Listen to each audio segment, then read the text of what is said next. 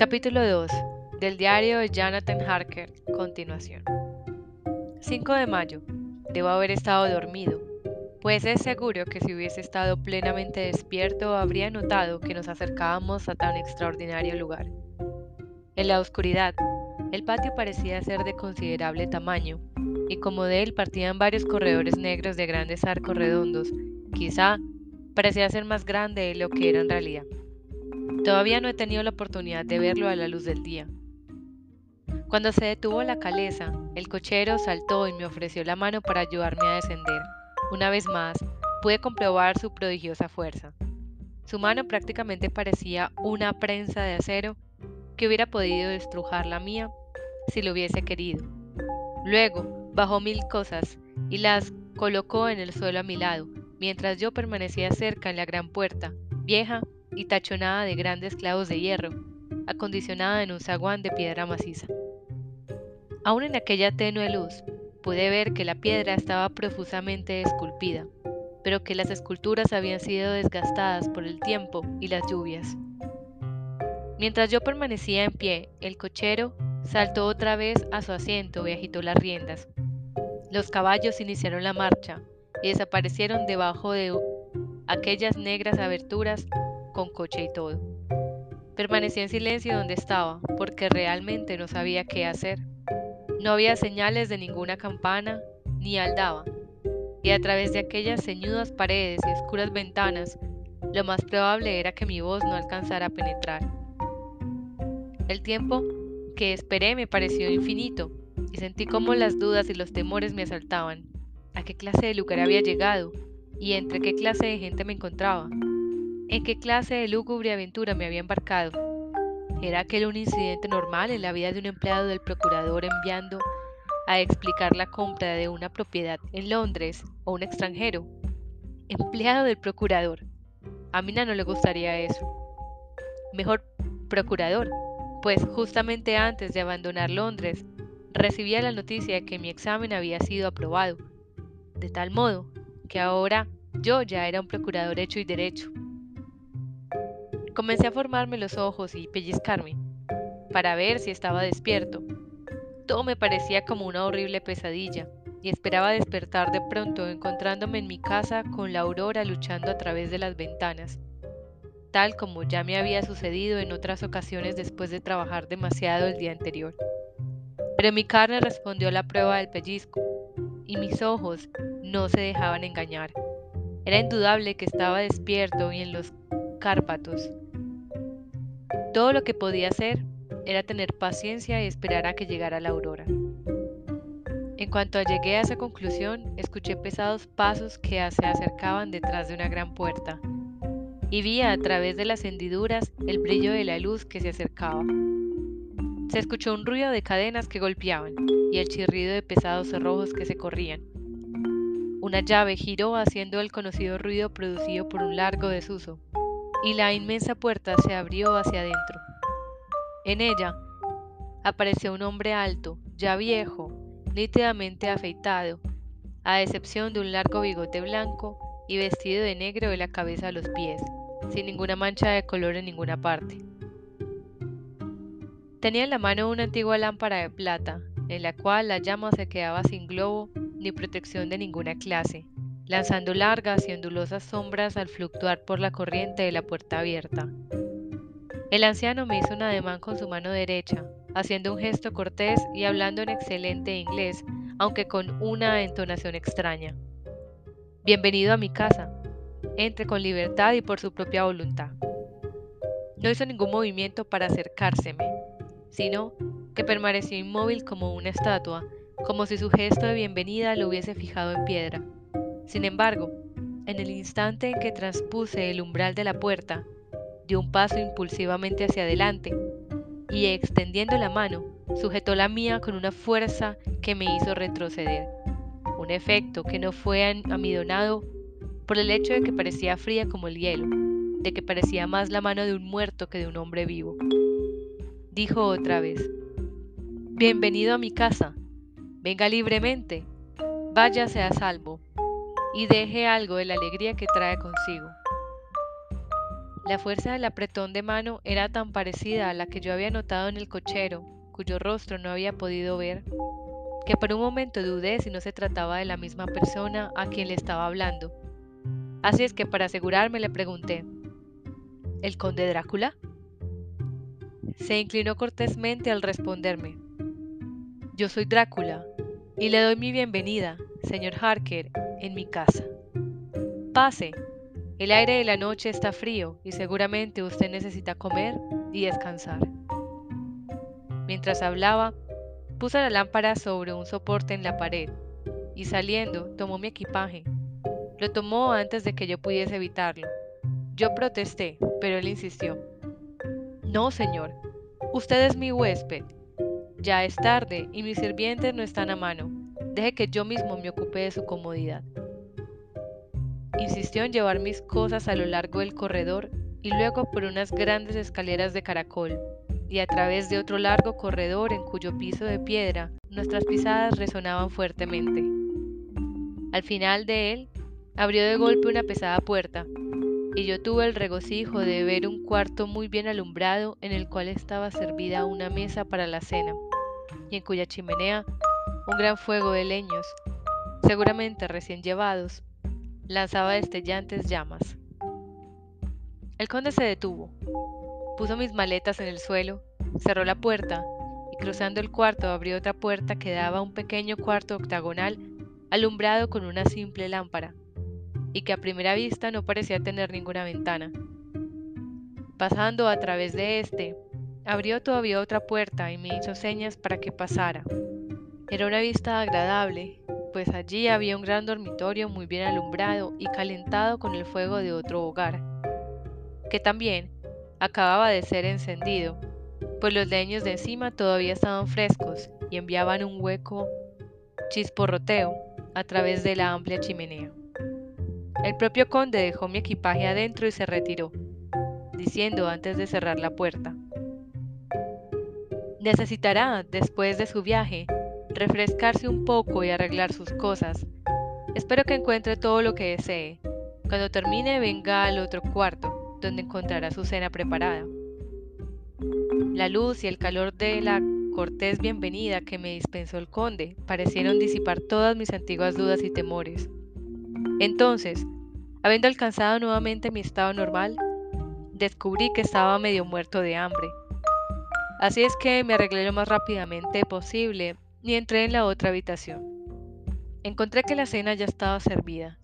Mi anfitrión estaba en pie al lado de la gran fogata, reclinado contra la chimenea de piedra. Hizo un gracioso movimiento con la mano, señalando la mesa, y dijo, Le ruego que se siente y cene como mejor le plazca. Espero que usted me excuse por no acompañarlo, pero es que yo ya comí, y generalmente no ceno. Le entregué la carta sellada que el señor Hawkins me había entregado. Él la abrió y la leyó seriamente. Luego, con una encantadora sonrisa, me la dio para que yo la leyera. Por lo menos un pasaje de ella me proporcionó gran placer. Lamento que un ataque de gota, enfermedad de la cual estoy constantemente sufriendo, me haga absolutamente imposible efectuar cualquier viaje por algún tiempo. Pero me alegra decirle que puedo enviarle un sustituto eficiente, una persona en la cual tengo la más completa confianza. Es un hombre joven, lleno de energía y de talento, y de gran ánimo y disposición. Es discreto y silencioso, y ha crecido y madurado a mi servicio. Estará preparado para atenderlo cuando usted guste, durante su estancia y en esa ciudad, y tomará instrucciones de usted en todos los asuntos. El propio conde se acercó a mí y quitó la tapa del plato, y de inmediato ataqué un excelente pollo asado. Esto, con algo de queso y ensalada, y una botella de tocay ajeno, del cual bebí dos vasos, fue mi cena. Durante el tiempo que estuve comiendo, el conde me hizo muchas preguntas acerca de mi viaje y yo le comuniqué todo lo que había experimentado. Para ese tiempo ya había terminado la cena y por indicación de mi anfitrión había acercado una silla al fuego y había comenzado a fumar un cigarrillo que él me había ofrecido al mismo tiempo que se excusaba por no fumar. Así, tuve oportunidad de observarlo y percibí que tenía una fisonomía de rasgos muy acentuados.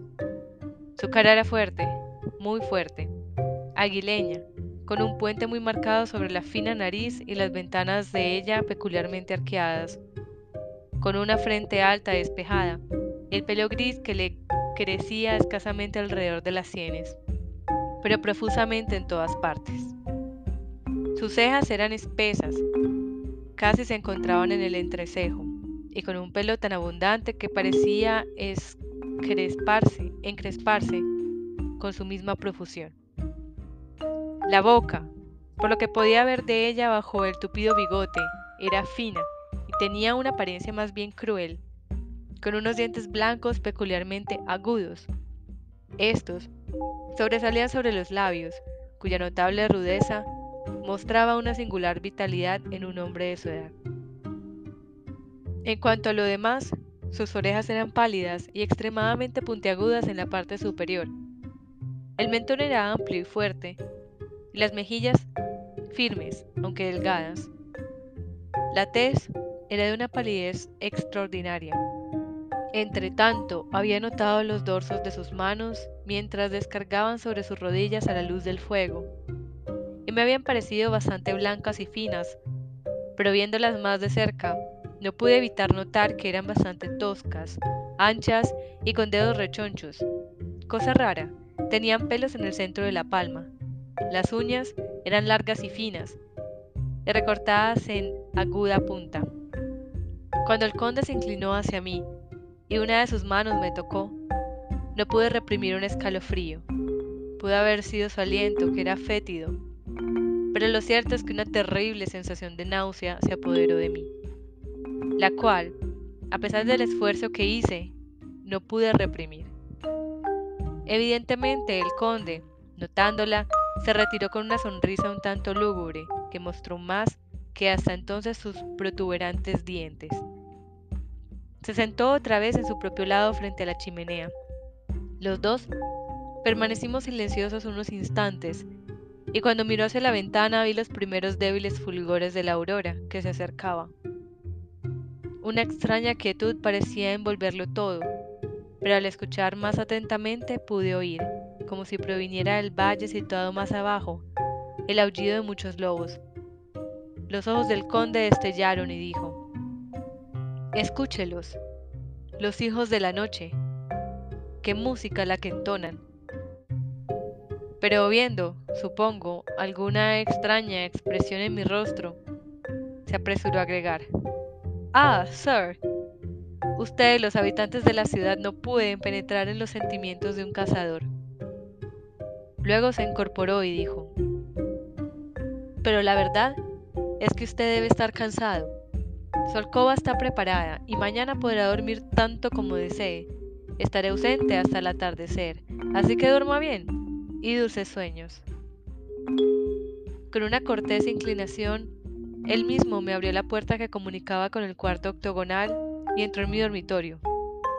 Estoy desconcertado, dudo, temo, pienso cosas extrañas, y yo mismo no me atrevo a confesarme a mi propia alma. Que Dios me proteja, aunque solo sea por amor a mis seres queridos. 7 de mayo. Es otra vez temprano por la mañana, pero he descansado muy bien las últimas 24 horas Dormí hasta muy tarde, entrando el día. Cuando me hube vestido, entré al cuarto donde habíamos cenado la noche anterior y encontré un desayuno frío que estaba servido, con el café caliente debido a que la cafetera había sido colocada sobre, sobre la hornalla. Sobre la mesa había una tarjeta en la cual estaba escrito lo siguiente. Tengo que ausentarme un tiempo. No me espere. D. Me senté y disfruté de una buena comida. Cuando hube terminado busqué una campanilla para hacerle saber a los sirvientes que ya había terminado, pero no pude encontrar ninguna. Ciertamente en la casa hay algunas deficiencias raras, especialmente si se consideran las extraordinarias muestras de opulencia que me rodean. El servicio de la mesa es de oro y tan bellamente labrado que debe ser de un valor inmenso. Las cortinas y los forros de las sillas son y los sofás y los cobertores de mi cama son de las más costosas y bellas telas, y deben haber sido de un valor fabuloso cuando las hicieron, pues parecen tener varios cientos de años, aunque se encuentran todavía en buen estado. Vi algo parecido a ellas en Hampton Court, pero aquellas estaban usadas y rasgadas por las polillas. Pero todavía en ningún cuarto he encontrado un espejo, ni siquiera hay un espejo de mano en mi mesa. Y para poder afeitarme o peinarme, me había obligado a sacar mi pequeño espejo de mi maleta. Todavía no he visto tampoco a ningún sirviente por ningún lado, ni he escuchado ningún otro ruido cerca del castillo, excepto el ayudo de los lobos. Poco tiempo después de que hube terminado mi comida, no sé cómo llamarla, si desayuno o cena, pues la tomé entre las 5 y las 6 de la tarde. Busqué algo que leer, pero no quise ambular por el castillo antes de pedir permiso al conde. En el cuarto no pude encontrar absolutamente nada, ni libros, ni periódicos, ni nada impreso. Así es que abrí otra puerta del cuarto y encontré una especie de biblioteca. Traté de abrir la puerta opuesta a la mía, pero la encontré cerrada con llave. En la biblioteca encontré, para mi gran regocijo, un vasto número de libros en inglés, estantes enteros llenos de ellos, volúmenes de periódicos y revistas encuadernados. Una mesa en el centro estaba llena de revistas y periódicos ingleses, aunque ninguno de ellos era de fecha muy reciente. Los libros eran de las más variadas clases, historia, geografía, política, economía política, botánica, biología, derecho, y todos refiriéndose a Inglaterra y a la vida y costumbres inglesas. Había incluso libros de referencia tales como el Directorio de Londres, los libros rojo y azul, el almanaque de Whitaker, los catálogos del ejército y la marina, y lo que me produjo una gran alegría ver, el catálogo de leyes. Mientras estaba viendo los libros, la puerta se abrió y entró el conde. Me saludó de manera muy efusiva y deseó que hubiese tenido buen descanso durante la noche. Luego, continuó. Me agrada que haya encontrado su camino hasta aquí, pues estoy seguro que aquí habrá muchas cosas que le interesan. Esos compañeros, dijo, y puso su mano sobre unos libros, han sido muy buenos amigos míos. Y desde hace algunos años desde que tuve la idea de ir a Londres, me han dado muchas, muchas horas de placer. A través de ellos he aprendido a conocer a su gran Inglaterra y conocerla es amarla. Deseo vehemente caminar por las repletas calles de su poderoso Londres, estar en medio del torbellino y la prisa de la humanidad, compartir su vida, sus cambios y su muerte, y todo lo que la hace ser lo que es. Pero, ay, hasta ahora solo conozco su lengua a través de libros. ¿A usted, mi amigo, le parece que sé bien su idioma? Pero, señor conde, le dije, usted sabe y habla muy bien el inglés. Hizo una grave reverencia. Le doy las gracias, mi amigo, por su demasiado optimista estimación. Sin embargo, temo que me encuentro apenas comenzando el camino por el que voy a viajar. Verdad es que conozco la gramática del vocabulario, pero todavía no me expreso con fluidez.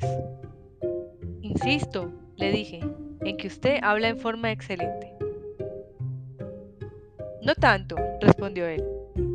Es decir, yo sé que si me desenvolviera y hablara en su Londres, nadie allí hay que no me tomara por un extranjero. Eso no es suficiente para mí. Aquí soy un noble, soy un boyar, la gente común me conoce y yo soy su señor. Pero un extranjero en la tierra extranjera no es nadie. Los hombres no lo conocen.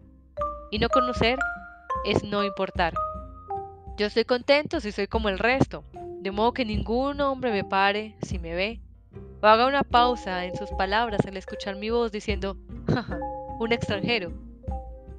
He sido durante tanto tiempo un señor, que seré todavía un señor, o por lo menos nadie prevalecerá sobre mí. Usted no viene a mí solo como agente de mi amigo Peter Hawkins, de Exeter, a darme los detalles acerca de mi nueva propiedad en Londres. Yo espero que usted se quede conmigo algún tiempo para que, mediante nuestras conversaciones, yo pueda aprender el acento inglés. Y me gustaría mucho que usted me dijese cuando cometo un error, aunque sea el más pequeño, al hablar. Siento mucho haber tenido que ausentarme durante tanto tiempo hoy, pero espero que usted perdonará a alguien que tiene tantas cosas importantes en mano. Por supuesto que yo dije todo lo que se puede decir acerca de tener buena voluntad, y le pregunté si podía entrar en aquel cuarto cuando quisiese. Él respondió que sí, y agregó, Puede usted ir a donde quiera en el castillo, excepto donde las puertas están cerradas con llave, donde por supuesto usted no querrá ir. Hay razón para que todas las cosas sean como son, y si usted viera con mis ojos y supiera con mi conocimiento, posiblemente entendería mejor. Yo le aseguré que así sería, y él continuó. Estamos en Transilvania, y Transilvania no es Inglaterra. Nuestra manera de ser no es como su manera de ser. Y habrá para usted muchas cosas extrañas. Es más, por lo que usted ya me ha contado de sus experiencias, ya sabe algo de qué cosas extrañas pueden ser. Esto condujo a mucha conversación, y era evidente que él quería hablar aunque solo fuese por hablar. Le hice algunas preguntas relativas a las cosas que ya me habían pasado, o de las cuales yo ya había tomado nota. Algunas veces esquivó el tema o cambió de conversación, simulando no entenderme, pero generalmente me respondió a todo lo que le pregunté de manera más franca. Entonces, a medida que pasaba el tiempo y yo iba entrando en más confianza, le pregunté acerca de algunos de los sucesos extraños de la noche anterior, como por ejemplo, por qué el cochero iba a los lugares a donde veía la llama azul. Entonces, él me explicó que era creencia común que cierta noche del año, de hecho, la noche pasada, cuando los malos espíritus, según se cree, tienen ilimitados poderes, aparece una llama azul en cualquier lugar donde haya sido escondido algún tesoro. Que hayan sido escondidos tesoros en la región por la cual usted pasó anoche, continuó él, es cosa que está fuera de toda duda. Esta ha sido tierra en la que han peleado durante siglos los balacos, los sajones y los turcos. A decir verdad, sería difícil encontrar un pie cuadrado de tierra en esta región que no hubiese sido enriquecido por la sangre de hombres, patriotas o invasores. En la antigüedad hubo tiempos agitados, cuando los austriacos y húngaros llegaban en hordas y los patriotas salían a enfrentárseles, hombres y mujeres, ancianos y niños, Esperaban su llegada entre las rocas arriba de los desfiladeros para lanzarles destrucción y muerte a ellos con sus saludes artificiales. Cuando los invasores triunfaban encontraban muy poco botín, ya que todo lo que había era escondido en la amable tierra. ¿Pero cómo es posible? pregunté yo. Que haya pasado tanto tiempo sin ser descubierto, habiendo una señal tan certera para descubrirlo, bastando con que el hombre se tome el trabajo solo de mirar. El conde sonrió. Al correrse sus labios hacia atrás sobre sus encías, los caninos, largos y agudos, se mostraron insólitamente. Respondió. Porque el campesino es en el fondo de su corazón cobarde e imbécil. Esas llamas solo aparecen en una noche, y en esa noche ningún hombre de esta tierra si puede evitarlo, se atreve siquiera a espiar por su puerta. Y mi querido señor, aunque lo hiciera no sabría qué hacer. Le aseguro que ni siquiera el campesino que usted me dijo que marcó los lugares de la llama sabrá dónde buscar durante el día, por el trabajo que hizo esa noche. Hasta usted, me atrevo a afirmar, no sería capaz de encontrar esos lugares otra vez. ¿No es cierto? Sí, es verdad dije yo. No tengo ni la más remota idea de dónde podría buscarlos. Luego pasamos a otros temas. Vamos, me dijo al final. Cuénteme de Londres y de la casa que ha comprado a mi nombre. Excusándome por mi olvido, fui a mi cuarto a sacar los papeles de mi portafolios. Mientras los estaba colocando en orden, escuché un tintineo de porcelana y plata en el otro cuarto al atravesarlo noté que la mesa había sido arreglada y la lámpara encendida, pues para entonces ya era bastante tarde. También en el estudio o biblioteca estaban encendidas las lámparas y encontré al conde yaciendo en el sofá, leyendo de todas las cosas en el mundo, una guía inglesa de Bradshaw. Cuando yo entré, él quitó los libros y papeles de la mesa, y entonces comencé a explicarle los planos y los hechos y los números. Estaba interesado por todo, y me hizo infinidad de preguntas relacionadas con el lugar y sus alrededores. Estaba claro que él había estudiado de antemano todo lo que podía esperar en cuanto al tema de su vecindario, pues evidentemente al final él sabía mucho más que yo. Cuando yo le señalé eso, respondió, pero, mi amigo, no es necesario que sea así. Cuando yo vaya allá estaré completamente solo y mi amigo Harker Jonathan.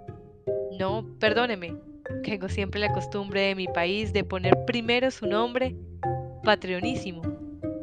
Así pues, mi amigo Jonathan Harker no va a estar a mi lado para corregirme y ayudarme.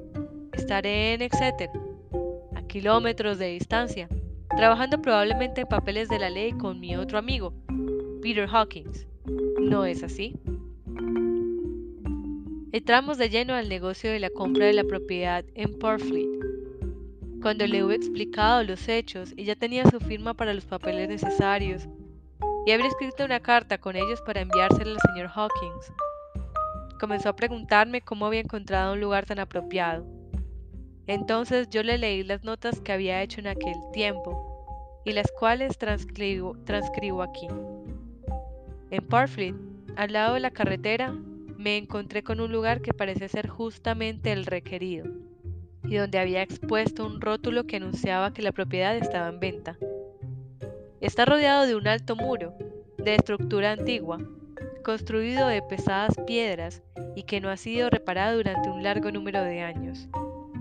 Los portones cerrados son de pesado roble viejo y hierro, todo carcomido por el moho. La propiedad es llamada Carfax, que sin duda es una corrupción del antiguo Cat Face, ya que la casa tiene cuatro lados, coincidiendo con los puntos cardinales. Contiene en total unos 20 acres, completamente rodeados por el sólido muro de piedra arriba mencionado. El lugar tiene muchos árboles, lo que le da un aspecto lúgubre, y también hay una poza o pequeño lago profundo, de apariencia oscura, evidentemente alineado por algunas fuentes, ya que el agua es clara y se desliza en una corriente bastante apreciable. La casa es muy grande y de todas las épocas pasadas, diría yo, hasta los tiempos medievales, pues una de sus partes es de piedra sumamente gruesa, con solo unas pocas ventanas muy arriba y pesadamente abarrotadas con hierro. Parece una parte de un castillo y está muy cerca a una vieja capilla o iglesia. No pude entrar en ella, pues no tenía llave en la puerta que conducía a su interior desde la casa. Pero he tomado con mi Kodak vistas desde varios puntos. La casa ha sido agregada, pero de una manera muy rara, y solo puedo adivinar aproximadamente la extensión de tierra que cubre, que debe ser mucha. Solo hay muy pocas casas cercanas, una de ellas es muy larga, recientemente ampliada y acondicionada para servir de asilo privado de lunáticos. Sin embargo, no es visible desde el terreno. Cuando hubo terminado, el conde dijo, Me alegra que sea grande y vieja. Yo mismo provengo de una antigua familia, y vivir en una casa nueva me mataría. Una casa no puede hacerse habitable en un día. Y después de todo, qué pocos son los días necesarios para hacer un siglo. También me regocija que haya una capilla de tiempos ancestrales. Nosotros, los transilvanos, no pensamos con agrado que nuestros huesos puedan algún día descansar entre los muertos comunes. Yo no busco ni la alegría ni el júbilo, ni la brillante voluptuosidad de muchos rayos del sol y aguas centellantes que agradan tanto a los jóvenes alegres. Yo ya no soy joven, y mi corazón, a través de los pesados años de velar sobre los muertos, ya no está dispuesto para el regocijo. Es más, las murallas de mi castillo están quebradas, muchas son las sombras, y el viento respira frío a través de rotas murallas y casamatas. Amo la sombra y la oscuridad, y prefiero, cuando puedo, estar a solas con mis pensamientos. De alguna forma sus palabras y su mirada no parecían estar de acuerdo. O quizá era que la expresión de su rostro hacía que su sonrisa pareciera maligna y saturnina. Al momento, excusándose, me dejó, pidiéndome que recogiera todos mis papeles. Había estado ya un corto tiempo ausente, y yo empecé a hojear algunos de los libros que tenía más cerca. Uno era un atlas, el cual naturalmente estaba abierto en Inglaterra, como si el mapa hubiese sido muy usado. Al mirarlo encontré ciertos lugares marcados con pequeños anillos. Y al examinar, noté uno que estaba cerca de Londres, en el lado oeste, manifiestamente donde su nueva propiedad estaba situada. Los otros dos eran Exeter y Whitby, en la costa de Yorkshire. Transcurrió aproximadamente una hora antes de que el conde regresara. Ajá, dijo él. ¿Todavía con sus libros? Bien, pero no debe usted trabajar siempre.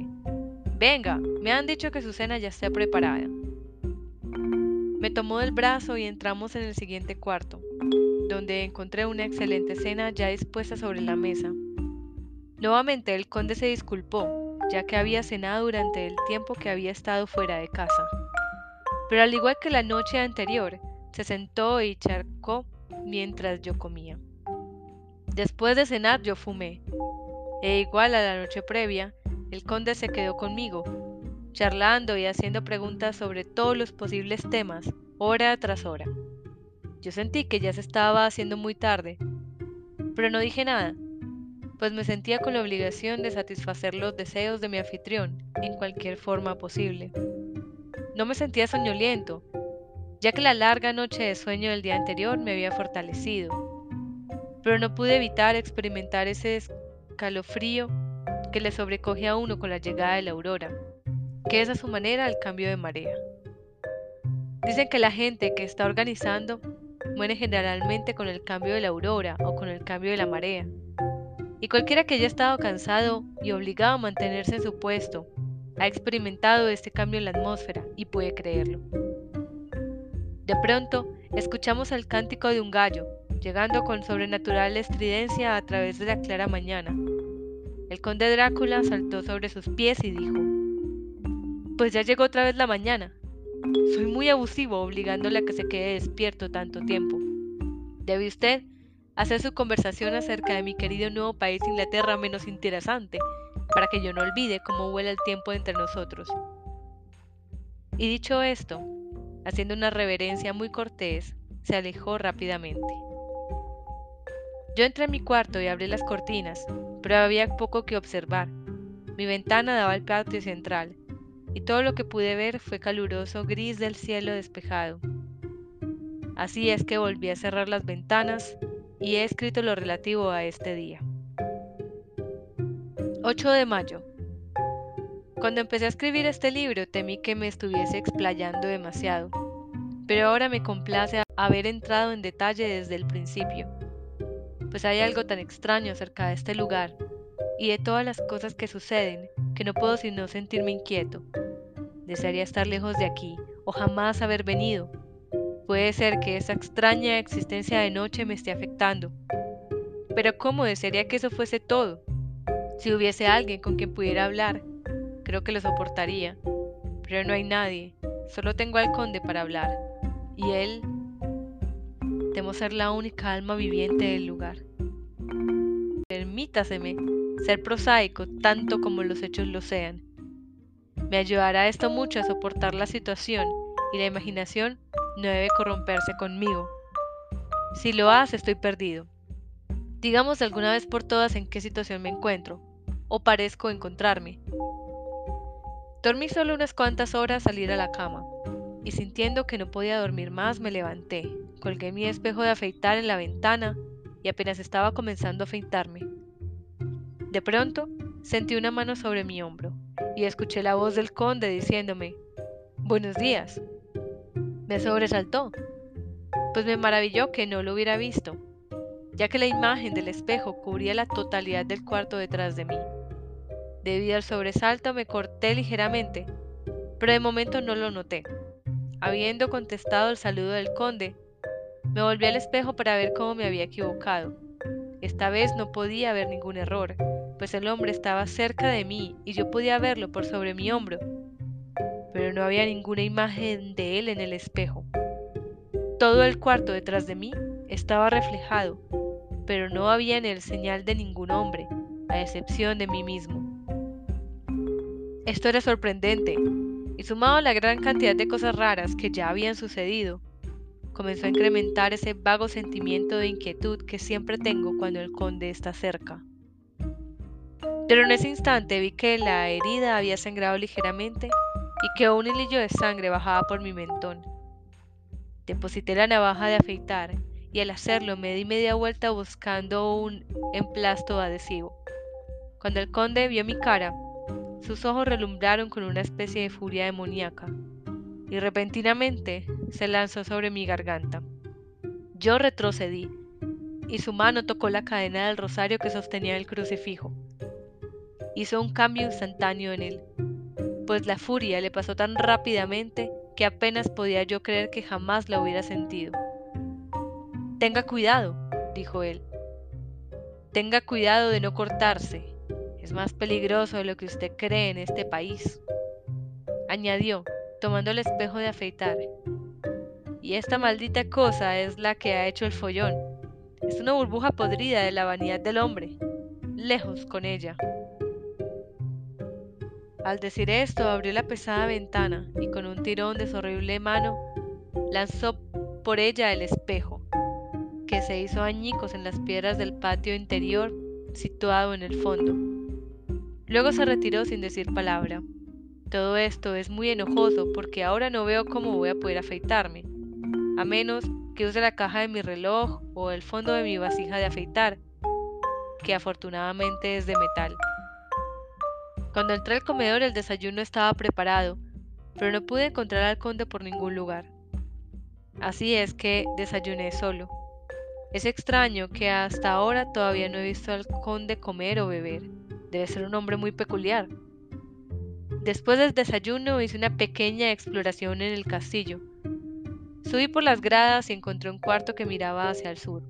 La vista era magnífica y desde donde yo me encontraba tenía toda la oportunidad de apreciarla. El castillo se encuentra al mismo borde de un terrible precipicio. Una piedra cayendo desde la ventana puede descender mil pies sin tocar nada, tan lejos como el ojo alcanza a divisar. Solo se ve un de verdes copas de árboles, con alguna grieta ocasional donde hay un abismo. Aquí y allí se ven hilos de plata de los ríos que pasan por profundos desfiladeros a través del bosque pero no estoy con ánimo para describir tanta belleza, pues cuando hube contemplado la vista, exploré un poco más.